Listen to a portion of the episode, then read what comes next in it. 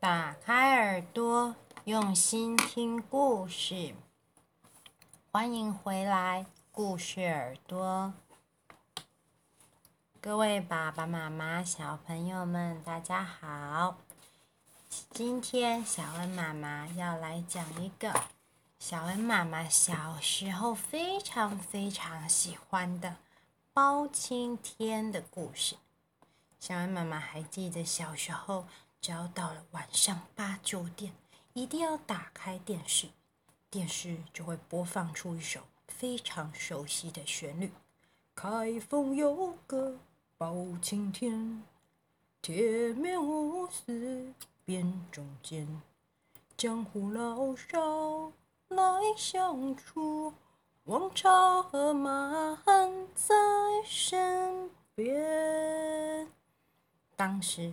这个包青天的哦，连续剧轰动大街小巷，所有的人一定要在晚上八点的时候看看包青天，也就是包拯如何破得奇案。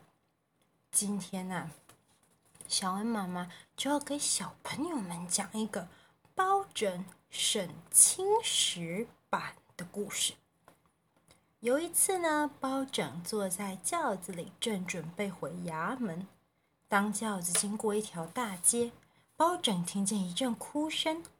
他掀开轿子的帘子，看见一个小男孩坐在一块青石板上，身旁放着一个竹篮，两手捂着脸，哭得十分伤心。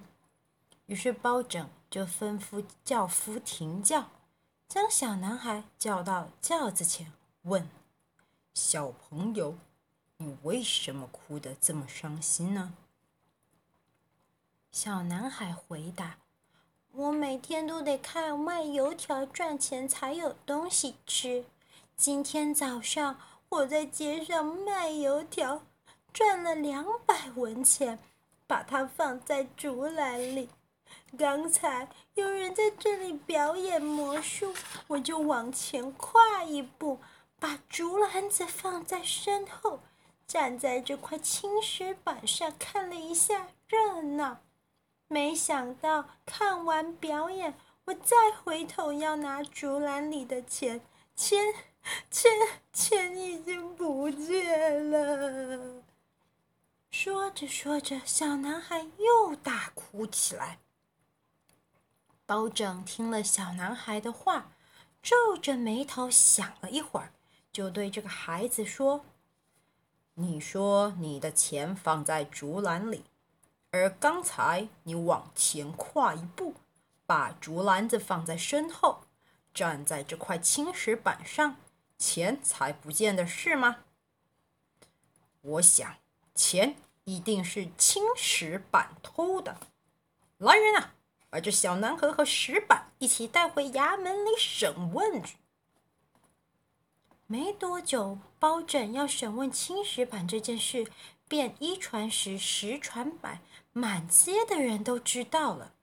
大家都十分好奇，纷纷挤进县衙里，想听听包大人要怎么审问一块石板呢？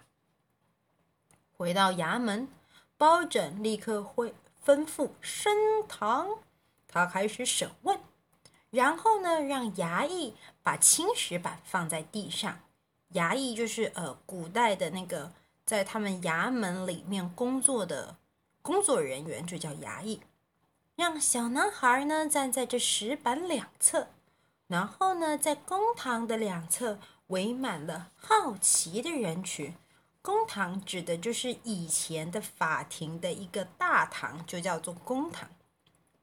包拯就问啦：“青石板，你偷了小朋友的钱，如果不说老实话，小心挨罚。”但是青石板一动也不动，没有出声否认，也没有承认。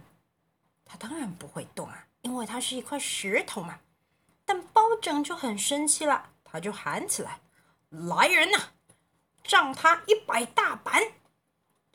围观的人群听见包大人竟然要衙役打石板，个个睁大眼睛，说不出话来，想偷笑又不敢笑出声。只见两个衙役拿起棍子，啪啪啪的打起来，才打个没几下，棍子就被石板给打断了。这时候，围观的人群再也忍不住大笑起来，而笑声惹火了包大人。他，你们竟敢藐视公堂，在公堂上大笑！来人呐，把大门关上，不准这些人离开！大家看见包大人生气了，连忙跪下说：“大人呐，饶了我们吧！”包拯说。可想求饶，可以，只是你们每个人必须交出一文钱，我才放你们出去。接着呢，叫衙役们抬一缸水来，放在大堂里，大家只好一个一个来交钱，并且遵照包大人的指示，将钱丢进水缸里。至于包拯本人，则站在水缸旁边查看。一连几个人将铜钱丢进水缸后，顺利离开衙门。但接着过来交钱的这个人，一样把铜钱丢进水缸，却见包拯往水面看上看，水面上漾起了一片油花。包拯马上对这个人说：“就是你，你就是这个小偷，快点说实话！”偷钱的人大吃一惊。吓得浑身发抖，一句话都说不上来。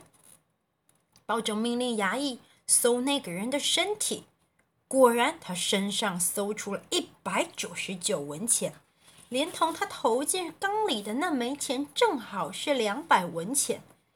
于是呢，包拯就把这两百文钱还给了卖油条的小男孩。至于那个偷钱的贼嘛。包拯呢，要衙役们把他抓起来，狠狠打他二十大板，赶出衙门。那些以为包大人在开玩笑要审石板的人，这才明白，每个人呐、都打从心里更佩服包大人了。今天的故事精彩吗？一块青石板怎么能够偷钱呢？为什么包大人要让衙役们打青石板呢？小朋友听完这个故事之后，不妨跟爸爸妈妈说说看你对这几个问题的看法哦。那么，故事耳朵，我们下次再见喽。